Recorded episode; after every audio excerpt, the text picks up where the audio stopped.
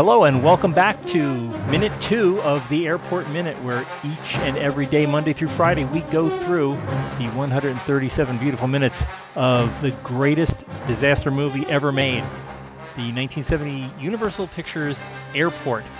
Right now, we're in minute two, as I said before. Uh, I'm Jim O'Kane of TVDads.com. And I'm I'm Mark Cerulli zoning out. Uh, I'm the co-host, uh, writer-producer of uh, CovertOps.tv. And we are going to be going through the whole thing. Right now, we are in the middle of a pile of credits. So it looks like we're going to be talking about everybody that's starring in this movie. And we'll probably concentrate on the primary leads. Yeah. Basically, and, everybody who was anybody in Hollywood was in this film. Yeah, and was free and was actually working for Universal and wasn't involved in something else across town. But uh, they are pretty big lot. I mean, we've got uh, we already talked about Burt Lancaster and Dean Martin, the big time moneymakers of this show. They each got seven million for uh, showing up and uh, reading their lines. Uh, third on the list uh, with her own screen credit on top of what looks like a bunch of people plowing snow out on the runway of uh, Lincoln International Airport is Jean Seberg. Jean was uh, uh, very popular at the time. She'd been in a, a bunch of movies. Uh, she was in probably her most famous one was uh, Jean-Luc Godard's uh, film Breathless back in 1960. This was 10 years after that, but she had a lot of clout as an international star because of the movie Breathless. Mm-hmm.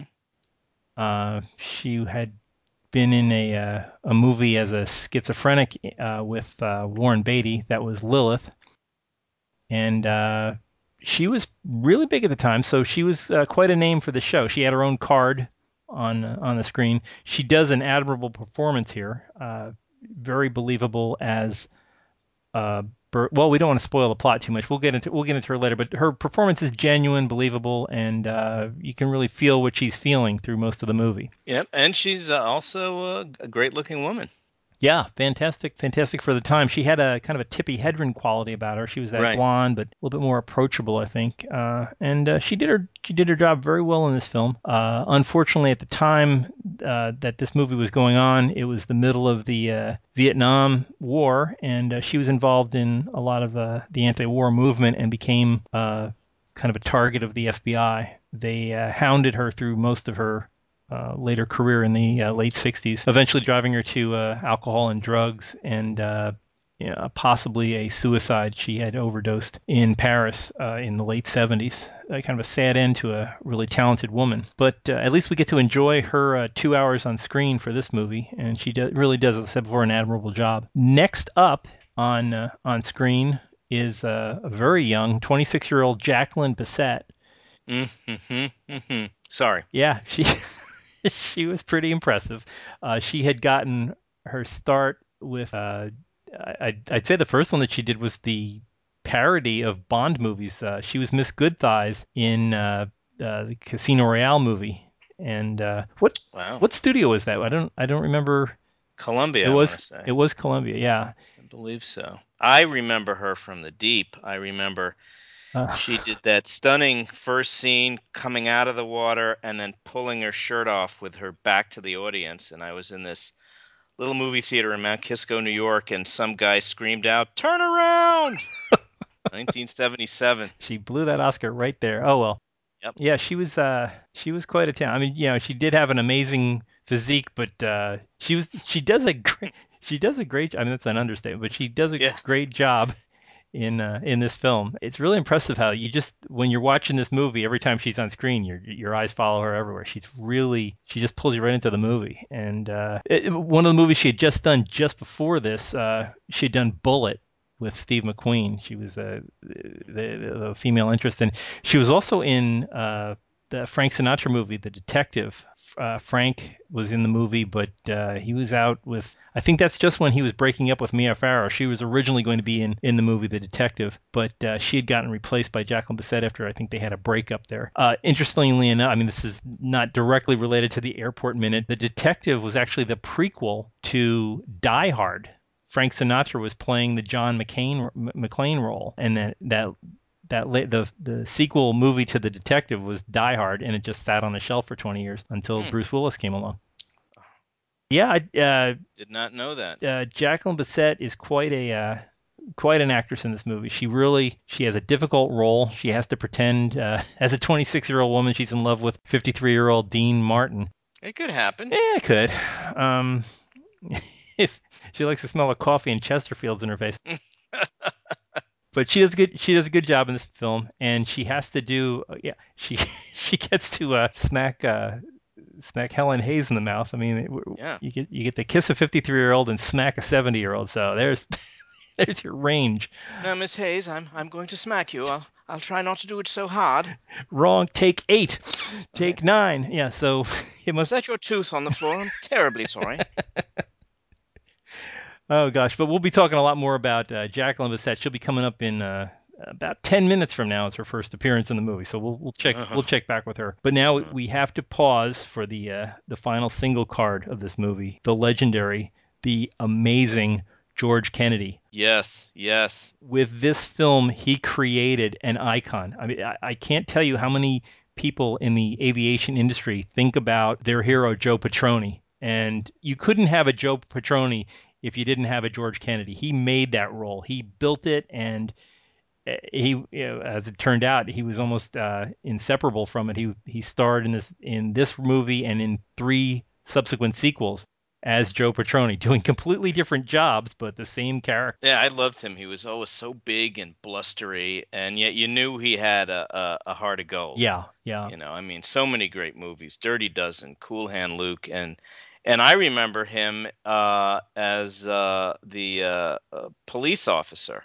Oh yeah, yeah. In uh, he was a bumper Mm-hmm. in was it the New Centurions? I can't remember the name of. Yeah, he he. Uh, I mean, he he had a great TV role, and then after all this, after all this, uh, these dramatic roles, where he was kind of he was a funny guy in dramatic roles, but uh, then he wound up in all those Naked Gun movies. Oh my God! he yeah, was a sidekick with Leslie Nielsen, and they were ideal for each other. And I bet uh, I bet he he really loved doing that film. Oh. I'm sure. Yeah, I, he was a guy that you, you look at and you knew that he just wanted to go to work uh, every day. He he did. He always was on. He was always on point when he was when he was in these movies. You could feel that he stayed up nights reading the script. He you know knowing his lines and knowing how to deliver them. He came across really good. I mean, whether he he was even in. Uh, I remember him in uh, Hitchcock movie with uh, Cary Grant. He was in Charade, and he, he had to Charade. That was a great movie. yeah, and he had a fight with him like the, like the way Robert Shaw did with uh, with Sean Connery in uh, From Yeah. Russia with Love. It's a big, brawny fight scene, and in a lot of his early career, he played the bad guy, and Yeah. I I think this might maybe you know, well, Cool Hand Luke he was a good guy in that, but I think he'd only been a good guy in a couple of roles, and this was uh, this was one of his first, I think. By the way, it was the Blue Knight. The Blue Knight. TV series. Thank yeah, you, yes, I remember that. Yeah, uh, great, great, great TV show. He's you know just a just a charming guy. You always you always rooted for for George Kennedy. I, I one thing I did not know until recently when I read it on the internet, uh, he was originally up for the role of Lex Luthor in uh, in Superman, but that role later went to uh, Gene Hackman. Gene Hackman. Yeah, Trying to- another you know phenomenal actor. Wow, I mean I would have thought he would have gone for the Ned Beatty role, but uh, yeah, You couldn't have two gigantic guys. The, No. The, uh, the, Ned Beatty role had to be someone smaller and a little more subservient. yeah, yeah. I rem- remember him scurrying through that movie, going, "Yes, Mister Luthor." or uh, Gene Hackman's line in the movie. Do you know why the number uh, 200 is so important to both of us? It's your weight and my IQ. But uh, that that'll be on our uh, Superman uh, minute minute when we eventually get In to that. 2020, Yeah. when we, yeah, When, once I'll unless, be drooling into my Froot Loops, but we'll still be doing these. it'll be okay. It'll be called the Toothless Minute. We'll be, we'll be okay. We'll be doing it from the home. Ugh. But wow, yeah, George Kennedy. Uh, keep your eye on him. He'll be up also in about ten minutes. This the character that he creates here is unforgettable, and uh, you know, thank God, thank God, George Kennedy really made this movie what it was. Oh yeah. So uh, anyway, we're back to the. Uh, actually, this is the final card, I believe. The uh, first lady of the American cinema, Helen Hayes. Mm. Helen Hayes uh, turns in. Uh, you know, she was a little old lady, and she turns in the performance of a little old lady. So she was 70 years old at the time that they made this film. And uh, when you think about the kind of a grueling schedule that somebody her age has to put in on this, and she's in most of the movie. I mean, from right from about maybe seven or eight minutes in, and she goes right to the last scene and she has stuff where there's explosions and she has to Mhm. wrestle people and she has to well she, she had a great range. I mean, when she was, uh, you know, talking about uh, how she manages to get on planes, you could see she was kind of wily and devious. Yeah and she was really chewing up the scenery i mean every time she's on she just does this like theatrical waves and she looks frantic and she's always putting her hand to her forehead and being the little old lady she, She chewed scenery like uh, George Kennedy chewed cigars. yeah exactly yes that, yes truly Uh, she's also uh, one of the rarities in uh, in American uh, theater. She's an EGOT winner. She has an Emmy, a Grammy, an Oscar, and a Tony. So uh, that yeah, it doesn't get much better than that. And none of them were like Another underachiever. yeah, just just uh, walking it to the grave slowly at the end. But she no, she really did stuff for years, and she she did movies after Airport. Uh, it's just you know other people would just say, okay, I've had enough. I'm gonna go uh, relax. But she kept going, and uh, she was a real Energizer bunny in the whole thing. Well, you know that there's no business like show business. No, no business I know. Yeah, exactly. Uh, she is also uh, she holds the uh, uh, the honor of being the only member of the airport cast to be on a U.S. postage stamp. She was honored. Um, Wow, we sh- I'm gonna find one of those on eBay. yeah, I we're, won't. yeah. well, we'll have a we'll have a link to that on the uh, on this on today's episode's page. We'll have a picture of that. She really uh, did a, a great job. She had two different theaters in Broadway named after her. They're both torn down now, but you know if you you're lucky to get one theater named after you and then have another one built when you know the old one uh, finished up, that's pretty cool. Uh, she was nominated for a bunch of Oscars. She didn't. uh, Did she get an Oscar for this one? Now I can't remember. We'll do that in minute three. We'll find it. come Yeah, we'll come that. back and have a have a fill in for for those.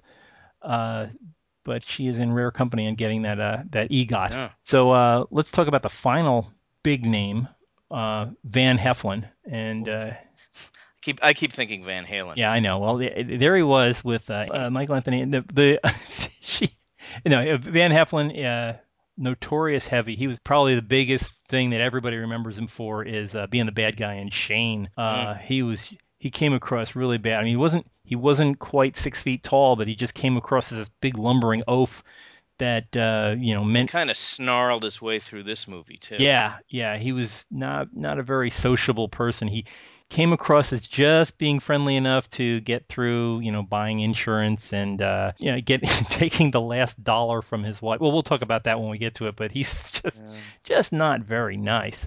Um, had a very long career. He was he was in 310 to Yuma. Of course, we said Shane. He was in the greatest story ever told. Uh, he was also in. Uh, uh, yeah, there's too there's too many movies to name, but uh, basically, if you go to IMDb and just start looking down the uh, the retinue of, of Van Heflin, you'll see at least I'd say 30 or 40 films under his uh, work. Also a big radio star. He was the star of NBC Radio's. He played Philip Marlowe, and uh, he did that in the 40s, and was you know basically the voice of Philip Marlowe, uh, which I've heard.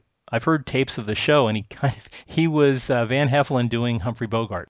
Mm. So if you want to hear an interesting uh, impersonation of Bogart, look that up on YouTube. I think there's a couple of old ones out there. You know, it's what's interesting about uh, a movie made in 1970 is the people working on it. Their careers stretch back to the 20s. Yeah, Uh, uh, it's you know just the the amount of history working on this film is is just uh, amazing. yeah. He- Helen Hayes was in the silent years. I mean, think about how far back. You know, she was hmm she was a contemporary. She, her one of her friends I know was uh, William Gillette, who I know we think of Arthur Conan Doyle as inventing Sherlock Holmes, but when we think of the Sherlock Holmes, the guy that wears the deerstalker cap and the pipe, Right, right. William Gillette, Gillette. yeah, he invented that character, and she was buddies with him. She, you know, she'd go to his shows and stuff, and here she is on, you know, in a movie about jet planes. Mm. So quite an itinerary uh, for for the cast here. Yeah. Okay, so now we're getting into the uh, the also starrings. Uh, there's a new there's a new scene on the green with a bunch of Mm. more snowplows, and uh, the first one up is Maureen Stapleton. Most people know her as Jean Stapleton's sister, but she was gigantic on Broadway. She was she, she was in a bunch of uh, of plays on Broadway for I don't know how long, decades. I saw her in uh, a performance as the mother of the Glass Menagerie and did a great job. It was funny when she she was in the show. She had hurt her knee. She had an ACL uh, problem, and they made an announcement before the program that uh, Miss Stapleton had injured her knee, and what she wants you to do is when she comes on stage, she wants you to stare intently at the bandage on her leg and then forget all about it while we do the rest of the play. And sure enough, everybody did that. We all just like, wow, look, she hurt her ACL. Wow. And, you know, that was about it. You forgot about it. And then she kind of worked it into the play that she was, you know, damaged and was, and she did the rest of the play as the mother. And it came across very well. Very professional. I mean, gosh, you know, the show must go on was, I think, her motto. Yeah. And she gave a great performance in this. Yeah. Film. Funny thing about it, too, is that she, she did not she had a, she was a fear of heights and she didn't travel by air and she never even took elevators she always took the stairs she was afraid of flying in the air Wow. so although she doesn't get to get on a plane in this one Right. She probably had that written into her no, contract. no planes I'll go down the ramp, but I'm not on the plane. that's as far as i go and this far no further so uh, she uh, she won best supporting actress uh, not for this particular movie but uh, she's big in the oscars uh, she won uh, she won for Reds, and her most uh, memorable line from her speech is, "I would like to thank everyone I've ever met." a very, very thankful woman. Well, I didn't- never met her, so I wasn't included. Somebody asked her what her role as an actress was, and she said, "My main job is to keep the audience awake." And I think she does a really good job of that in here. You just by the time we get to the end, Mrs. Guerrero, her character is uh, Mrs. Inez Guerrero. By the time we get to the end, you just feel really sorry for her, and uh, Yeah. you you feel as bad as well. Don't want to spoil it. You uh, you'll watch the movie and see how she does, but gosh, the situation she's in by the end of this movie is just pretty horrific, and I don't. Uh, well, Again, we'll talk. she she shows a great range in the film. You know, going from loving wife to uh, to grieving wife, I suppose. grieving wife. Yeah. Uh, So uh, we'll talk about her through the through this entire thing. But yeah, some someone to look forward to. She really there really aren't that many bad. I, I actually I can only think of a couple. Well, we'll talk with them later. Generally, in, in the background of the credits is snow removal and and uh, businessmen coming out of the airport and scraping their cars. And I I watched that and I'm like, man, thank God I don't live in the Northeast anymore. uh, yeah, I hated that. Hated it. Uh, well, just just to give uh, our listeners a location, uh, Mark's in Hollywood and I'm in Texas, so we are both free of snow. And uh, so if you're listening to this during a snowy season, we we grieve for you, but we're not we're not doing that anymore. Served our time in the snow belt. Yes, and uh, the the next uh, the next name coming up is uh, I think we're going to have a, a long talk about this fellow because this is although Mark hasn't met uh, Maureen Stapleton, I think he will have uh, some interesting stories about Mr. Barry Nelson, Oh yes. who uh, plays Anson Harris, the uh, pilot in command of uh, the 707 today. Barry has a fantastically varied career, everything from uh, The Shining to well another another popular role that uh, that he started. So, uh, I, Mark, I'll let you tell a little bit more about. He was uh he was the actual the very first James Bond in a live uh, TV presentation of Casino Royale, and he was known as Jimmy Bond. And American too. I mean, that was Yeah, yeah. And uh, I got a chance to interview him back in the 90s.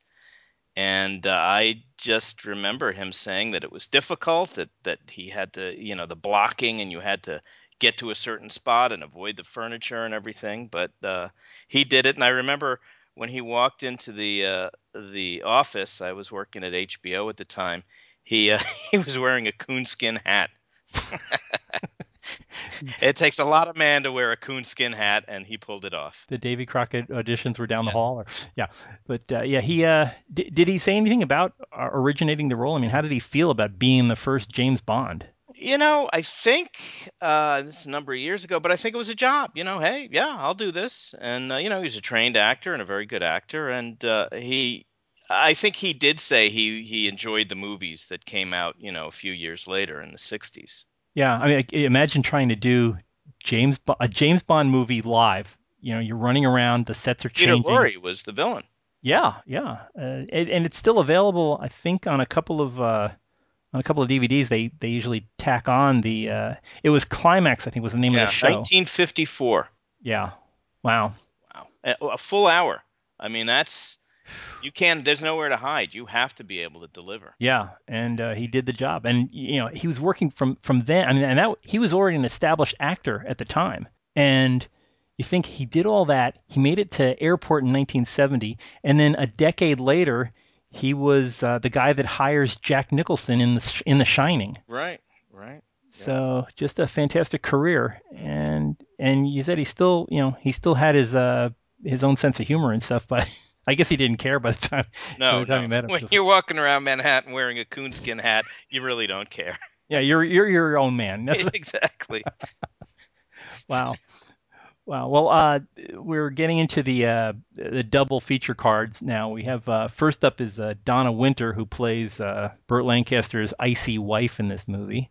Mhm. Uh, turns in a very admirable performance as a very unlikable person. Uh, she was originally born uh, Dagmar Winter, and uh, Dana Wynter was uh, in a bunch of films too. I mean, all these people are, are veterans. There are no newcomers. Well, with even you know even Jacqueline Bisset had been in a couple of films before this. She was in like uh, like Barry Nelson. She was in a bunch of live TV shows. She was in Playhouse 90 and things like that. Really fascinating, difficult role. That you know, it it must be difficult. Like it's it's easy to play a villain, but it's not. She's not a a real villain. She's more like just the the dislikable character. She was just somebody you didn't like in the movie. She was the one that you booed at, but not not quite a villain. Um, but she did a good job in the movie. You know, she wanted to go to those uh, uh, hoi polloi events, and uh, uh, Burt had work to do. Yeah. so she, So she's left in the mansion all alone. yeah, on next to those twin beds. Well, we'll we'll talk about all this in probably next week is when they'll be uh, they'll be going up. But she is definitely somebody to watch. Watch how carefully she does her role, She- and also remember that a lot of her role she's playing by herself. A lot of scenes that you'll see, she's just on a phone and there's nobody else around. She has to keep acting like she's being one upped by Burt Lancaster, and you know she's probably just standing around with the sound guy and a cameraman and the director, you know, second unit director going, keep it going, keep it going. Does a uh, does an adequate job uh, selling selling her role. We'll be keep an eye on Dana Wynter through this, and she'll be coming up shortly. She she appears very early in the film. Let's see. Next up is another one of those that guy actors, a fellow that you can spot in uh, a lot of films as a character actor. He, Lloyd Nolan, and uh, Oh yeah, love Lloyd him. Nolan was uh, he usually plays like a doctor or a police officer or some kind of professional guy, and he uh, I think I think people our age uh, probably remember him most from the Poligrip commercials. He was always talking about not having loose teeth as an actor. That was probably pretty good money for him if because he wasn't doing movies when uh, you know later on in the uh, in the 70s. So he he had a good career in commercial television. He was in uh, a bunch of science fiction movies. He was on. He oh he was in Ice Station yeah. Zebra. He was the admiral in the ice in Ice Station Zebra. Yep. He he's also in a later disaster movie, Universal's Earthquake. We'll we'll see. Yeah, Earthquake, and right? uh, right. a bunch of TV shows. So you, if if you see a movie and Lloyd Nolan's in it, it's probably going to be a pretty good film. So keep an eye for him. He does a good job in this, but I get the feeling uh, when I'm watching this movie, I keep getting the feeling that he shot all of his stuff in like two days, and yeah, Oh yeah, I mean, and and it's funny. It, it filtered through the prism of of going to the airport today. I mean, he plays a security guard in the film, and he's just kind of watching people Yeah, go and- back and, and- forth. There was really no strip yeah, and the search big and the remove big your the belt, big worry for uh, him is whether or not people are smuggling diamonds into the country. You know, it's nothing about bombs and guns and you know all kinds of uh, devices. It's more like, well, find out if she's hiding. Well, we'll we'll talk about that too in the in the near future. It was a it was a kinder, gentler time. It was. It was a dearer, sweeter time when you could just you could wave wave away to people at the gate as they were Yeah. getting, or or even walk down You walk down and return their uh, missing wallets. Well, So we'll we'll be seeing more of that. Uh, next up, uh, we're still watching the uh, conga line of snowplows going by, and uh, the next two on the list are Barbara Hale and Gary Collins. Barbara Hale being best known for her role as Della Street, uh, Perry Mason's secretary on uh, uh, opposite Raymond Burr in the uh, 1950s 60s Perry Mason show, and uh, she did a good job in that. In this movie, she's 47. I don't know about you, but when I was looking at her in this movie, 47, she looked she looked a lot older than the 47 year olds I know. Maybe that was just because we saw this when we were kids. She just kind of maybe it's the hair or something like that. It She the just lighting. yeah, and she has basically two scenes. Uh, one's in a car, and one's Mm. uh, ones uh, in the waiting room. So I think she was probably there for maybe a week of shooting tops. She she didn't even have to get out of the car in the first. Yeah, as they as they say, they shot her out in a day. Yeah. yeah, they probably just worked around. It. Can you be in? A friend uh, of mine uh, directed uh, Rodney Dangerfield in a TV commercial, and he said Dangerfield suddenly started going, "Paul, you got to shoot me out. Just shoot me out." that means get me out of here. Yeah, yeah. Um, one of the uh, best piece of trivia about Barbara Hale is if you ever watch The Greatest American Hero, she was the uh, mother of Bill Katt, who's uh, the star of Greatest American Hero. That was, you know, in terms of family relations, that's that's her big claim to fame. Let's see. And we also have Gary Collins, who was, I think he was, wasn't he on Good Morning America? He had a couple of TV shows. He was on, he had done acting jobs, and then he was on a bunch of TV shows. Uh, he was most famous for marrying uh, Miss America, Mary Ann Mobley. Mm. He did a lot of charity work with March of Dimes. Later, later in life, he did a lot. He was nominated for an Emmy Award six times. Wow. And he won in 83 for uh, outstanding talk show host. Yeah, that's yeah. He did a lot of talk shows. Thank you, Wikipedia. Always helpful. Uh, everybody's yeah. just a click away. Yeah, and he uh, passed away sometime uh, recently, 2012. He died in uh, 2012 of natural causes. So there you go. Um, and a native Californian. So let's see. We'll be seeing him. He plays the navigator on uh, Transglobal Flight 2, and so we mostly see him over Dean Martin's shoulder, which is a tough role trying to act, you know. Go, Gary, and so watch watch for uh, Gary Collins' head just behind Dean Martin hmm. for most of the movie. So next we're seeing a bunch of sanding trucks uh, driving away from the camera, and there's like these little torches hanging off the bottom of the sanding trucks, burning holes in the runway. Do they really do that? I Maybe they, did. maybe they did back then. You know, they're probably spraying uh, the asbestos-lined uh, runways. We've got a whole bunch of people here: John Findlater, Jessie Royce Landis, Larry Gates, Peter Turgeon, and shout out to Miss Landis. She was in North by Northwest, one of my favorite yeah, films. and she was playing uh, Cary Grant's, Grant's mother, and she was like three or four years older. I forget what it was. It was some uh. just like wow. Yeah, she was. Uh, yeah, quite quite a gal. Yeah, she was great. Well, first we'll talk about John Findlater, who is uh, still in the Los Angeles area. And Mr. Findlater, if you're hearing this, please uh, write to us. We would love to have you on the show. He did. We'll give you a uh, free T-shirt. Yeah. First, we have to print the T-shirt. uh, he was uh, a regular on Peyton Place, the uh, primetime soap opera of the '60s. He was also married to uh, Catherine Mary Stewart, who was in um, The Last Starfighter. Right. right. Right. Right. So uh, we'll be seeing him. He plays Peter Coakley, uh, the inept assistant to uh, Jean Seberg's uh, Tanya Livingston. So we'll be seeing a lot of him uh, goofing things up. He's kind of the Eb uh, from Green Acres of the series here. or if you know Kenneth on 30 Rock, that's uh, pretty much the same character that he's playing here, uh, minus the accent. So uh, anyway, we're getting, getting back to Jessie Royce Landis. Uh, she, you know, the funny thing is, not only did she play Cary Grant's mother in North by Northwest, she played Grace Kelly's mother in To Catch a Thief. So oh, wow, big time on the. Uh, she, so she was in with Alfred Hitchcock. Yeah, yeah. I'm, she must have been an ice blonde or something. Now the weirdest part of this, she's four years older than Helen Hayes. Wow. Yeah. Hmm. Woof. And uh, I think this was her last film. She uh, she passed away in uh, 1972 in Danbury, Connecticut. Yeah, it's uh, she does a great job. She really knows how to do that blue blood, uh, put up, stuck up thing. Uh, that great line in the opening of uh, uh, North by Northwest, where she turns to the two murderers and says, uh, "My son thinks you're trying to kill him," and they all laugh. that's right. That's right. What a great film. But that's a different film. Yeah, that's a different film. That'll be on the North by Northwest minute. Uh, tune in in 2035. Yeah. So, we'll, we'll, we'll get there eventually. I'll be gumming my way through that one. and uh, well, we'll just keep repeating the same things. Don't worry, it'll be all the same minute for us. Let's see. Oh, next up, we really have to talk about my favorite character actor, bar none, Mr. Whit Bissell. Oh yes, yes, Whit.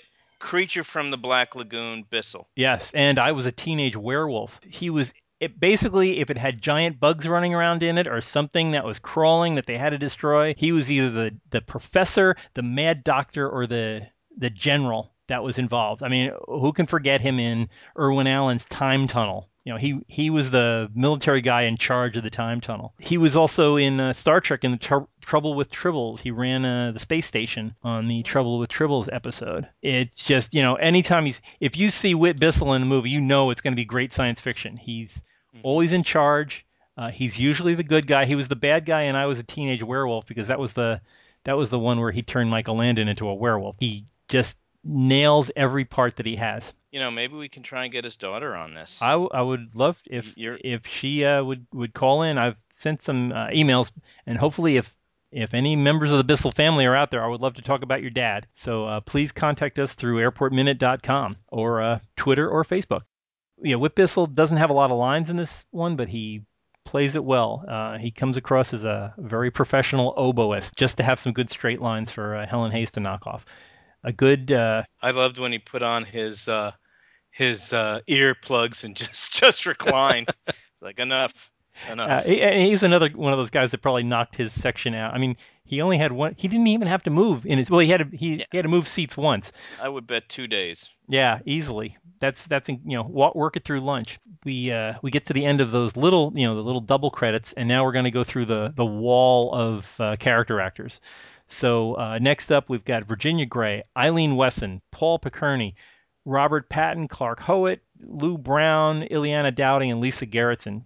Uh, briefly, Virginia Grey plays uh, the young guy with the horn rimmed glasses, Skylar, his mom. She was a friend of Ross Hunter and was in most of it. He was she was kind of his good luck charm, so she was in a lot of his movies. She was close friends with uh, John Basilone, who was the uh, Medal of Honor recipient who was killed at uh, Iwo Jima and she also had an she also had an on again off again relationship with Clark Gable. So watch for Skylar's mom. He's you know he, she doesn't really have any lines. She just kind of calls the captain over once. But uh, when you see Skylar, look at his mom, and that's uh, the history lesson of Virginia Grey. Jim, you have been mining the internet. I'm trying to do my best, and uh, I've also been updating IMDb when they miss some of these things, but we'll see. Uh, Eileen Wesson plays uh, Judy Barton, who is uh, Lloyd Nolan's niece in the movie. She was in the movie Destination Moon. She was uh, Dick Wesson's daughter. If you ever watched Destination Moon, she has a, another part. That was the only other thing I could think of of note. Um, Paul Picerni uh, is Dr. Compagno, the guy that treats uh, well uh, treats one of the main characters in the movie, was in House of Wax. He was uh, he was the guy that wasn't Charles Bronson. He was another you know one of the heads, one of the one of the assists. I think he, yeah, I think he gets killed. He's one of the younger guys. Mm. Watch for watch for Paul Picerni in uh, in House of Wax. The pilot of Flight 45, which we're going to see before the week is out, Robert Patten. He plays Captain Benson. He he's always in movies where he's flying something. He was in 12 O'clock High with uh, Gregory Peck and he was, I think, the co-pilot. And then later on, he was in Black Sunday, where he's flying the uh, Goodyear blimp. Oh, the blimp. So he was. The, it's just don't let this guy behind the wheel because something bad's going to happen to whatever he's flying. They're either going to get shot at, or you know, or go off the runway, or have their blimp blown up. And Clark Howat is in this. Uh, he plays the good guy sheriff in Billy Jack. He's uh, Tanya Livingston's boss in this movie great character actor. You'll he's another one of those who's that guy. You'll you'll see him in a million movies. Really pulled in a major job in Billy Jack. I remember those uh, those movies, you know, from high school, and and uh, I remember the sequel. Oh yeah, Trial Trial of Billy Jack. Yeah, and and and I think Tom Laughlin took out a, like a full page ad in the trades, and it said Billy Jack declares war on the critics. That's always and a great it was move. Like the critics raved about you know, and then a bunch of foreign movies. He goes, now how many of those do you want to rush out and see? And I thought that was pretty ballsy of him to do that. Yeah, he, uh, yeah, he had quite a quite he a showed run. them. Yeah, and you know, Billy Jack made a fortune too. I mean, yeah. really pulled it in. oh well. Uh, next up, Lew Brown, who plays Danny at the snow desk. He's everywhere. He's in a bunch of different TV. If, if, you watch TV in the 70s, he was always on some cop show. He's always playing cops. He's always the guy that doesn't, you know, all right, what's this then? He's he's always the disbelieving guy, and he just has that kind of face and he has that kind of delivery. And he does the same thing here. So we'll be watching for Snow Desk, one of my favorite characters in this movie. Ilana Dowding is the older Bakersfeld daughter who just mostly mopes through this uh, movie. She's in a bunch of flashbacks, and I think she gets one scene where she's actually talking to Burt Lancaster, and it's just saying "Hi, Dad," "Bye, Dad," and hangs up a phone, and then her little mm. split screen disappears. But you know, hey, it's work. She got a paycheck. It's I'm a sure. credit keep the keep the SAG card open. That's where it is. Her little sister in this show, Libby, uh, is played by Lisa Gerritsen. Uh, Lisa's big claim to fame was she was Cloris Leachman's daughter in Phyllis, the spin-off show from Mary Tyler Moore show. She had a career going in her teenage years. I think she's out of it, like most actresses. She's probably in real estate or something. Uh, you can look it up on IMDb, but she's gone on to real world mm. things. Let's see. Now we have another scene comes up, and it's more ice melting fire trucks burning down the runway and, you know, wiping out the snow until later. So we've got Jim Nolan, Patty Poulsen, Ena Hartman, Malia St. Duval, Sharon Harvey, Albert Reed, and Jodean Russo. Jim Nolan has one very memorable role here as Father Steve Lonigan we, we we will not go over that until the mm. minute comes, but it is it's probably the signature scene of this entire movie. It's the one that everyone remembers. So watch for uh, Jim Nolan's big role. Does doesn't even have a line, but just it he very good delivery. Let's say. Yeah, exactly. More of a smack. The next four people on the list there, Patty Poulsen, Ena Hartman, Malia St. Duval, and Sharon Harvey, all play stewardesses uh, for this movie. Patty Poulsen, the blonde stewardess Joan, she was a real life American Airlines stewardess. She was uh, one of American Airlines' most well known stewardesses in the 60s and 70s. She appeared in a lot of their advertising. If you look through their flagship news or their uh, on, you know, their magazines, she was always in it uh, with "I am American Airlines" underneath her. She did a bunch of things besides this. She was always modeling and you know, they're showing her next to airplanes and stuff. So they usually interviewed her when they needed somebody to talk about being a stewardess. Um, Ena Hartman, Malia St. Duval, Sharon Harvey had varied careers in a bunch of foreign movies. None of them uh, are of name. Uh, Albert Reed, uh, who plays a cop on the show, she uh, he was actually he used to be a cop and then he became an actor. That never happens. No, you know these things go. Uh, Jodean Russo, who uh, was jo- Jodean Lawrence in this one. She plays he played she played Marie Patroni. Uh, she passed away in 2010. Not a lot of uh, uh, things under her belt other than assorted Jack Webb Productions, Adam 12, and uh, Dragnet, things like that. We've got tons of other people, but uh, just just hit the highlights. The next bunch up that come up are Nancy Ann Wilson, Dick Winslow, Lou Wagner, Janis Hansen, Mary Jackson, Shelly Novack, Chuck Daniel and Charles Brewer. Nancy Ann Wil- Wil- Nelson, I don't know which one she is. She played Bunny, but I can't figure out she's either uh, an insurance girl or somebody else that isn't named, so we won't go with her. Uh, Dick Winslow, who plays Skylar's dad, was in John Wayne's last movie, The Shootist. He was great uh, film. Great I film. think a barkeep. Yeah, great film. Uh, Lou Wagner, who plays Skylar, the know-it-all, uh, smart alecky kid with the horn-rimmed glasses. You may know him as the young ape that was talking to Charlton Heston at the end of Planet of the Apes. He's uh, he's mm. still in the business, and maybe we can have him on. Uh, Mr. Wagner, if you're listening, please let us have you there. Janis Hansen, who is the nurse nun that helps out Dr. Compagno, uh, she was originally a Playboy bunny. And a beautiful one at that. Yes. You can also see her as uh, probably her most famous role Tony Randall's uh, or Felix Unger's wife or ex-wife on uh, The Odd Couple. So she had a quite a run on ABC.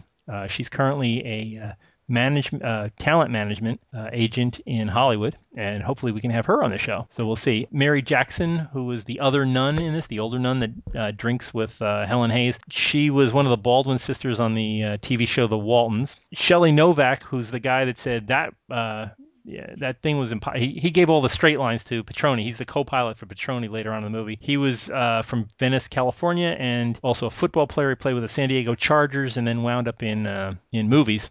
Uh, this is one of his few lines. Uh, Chuck Daniel and Charles Brewer, I am not sure who they are. We will try to track down what characters they played. If they're on the internet, we will find them. Somewhere out there. And if they're still alive, please check in with us and we will get you on our little podcast and you can tell us all about your days in airport. In the meantime, that's the end of uh, minute two. Thanks for staying with us so long. Uh, you can reach out to us uh, however you are on the social networks. You can get us on Twitter at Airport Minute you can get us on Facebook at Airport Minute. You can visit our website, airportminute.com. We'd be happy to hear from you. Please like us, like our podcast on iTunes. Uh, we guys, really need to be liked. We do. We need liking. We need subscriptions. We need just you know we're not doing this for money. Uh, please pay attention to that. We're not home video. No, it's. Are you kidding me? It's all gratis. This is our work of charity for people trapped in their cars, listening to things and trying to find out what else is on besides NPR podcasts. It's us. So please uh, comment, like us, subscribe to us on iTunes. Uh, I think we're also on SoundCloud. So check in there. In the meantime, please uh, send us some feedback. Let us know what you feel, how you feel about the show. We will be back tomorrow, Wednesday with Minute 3, where we'll be talking about the company that made all these different colors available to us, a lot of technical information, hopefully a guest star uh, that will tell us about the uh, technical end of making this movie. Thank you. Have a good Tuesday evening, and uh, we will talk again tomorrow. So thanks for joining us, and we'll see you again tomorrow. And all right, over and out. Good day. Nice going, sweetheart. Remind me to send a thank you note to Mr. Boeing.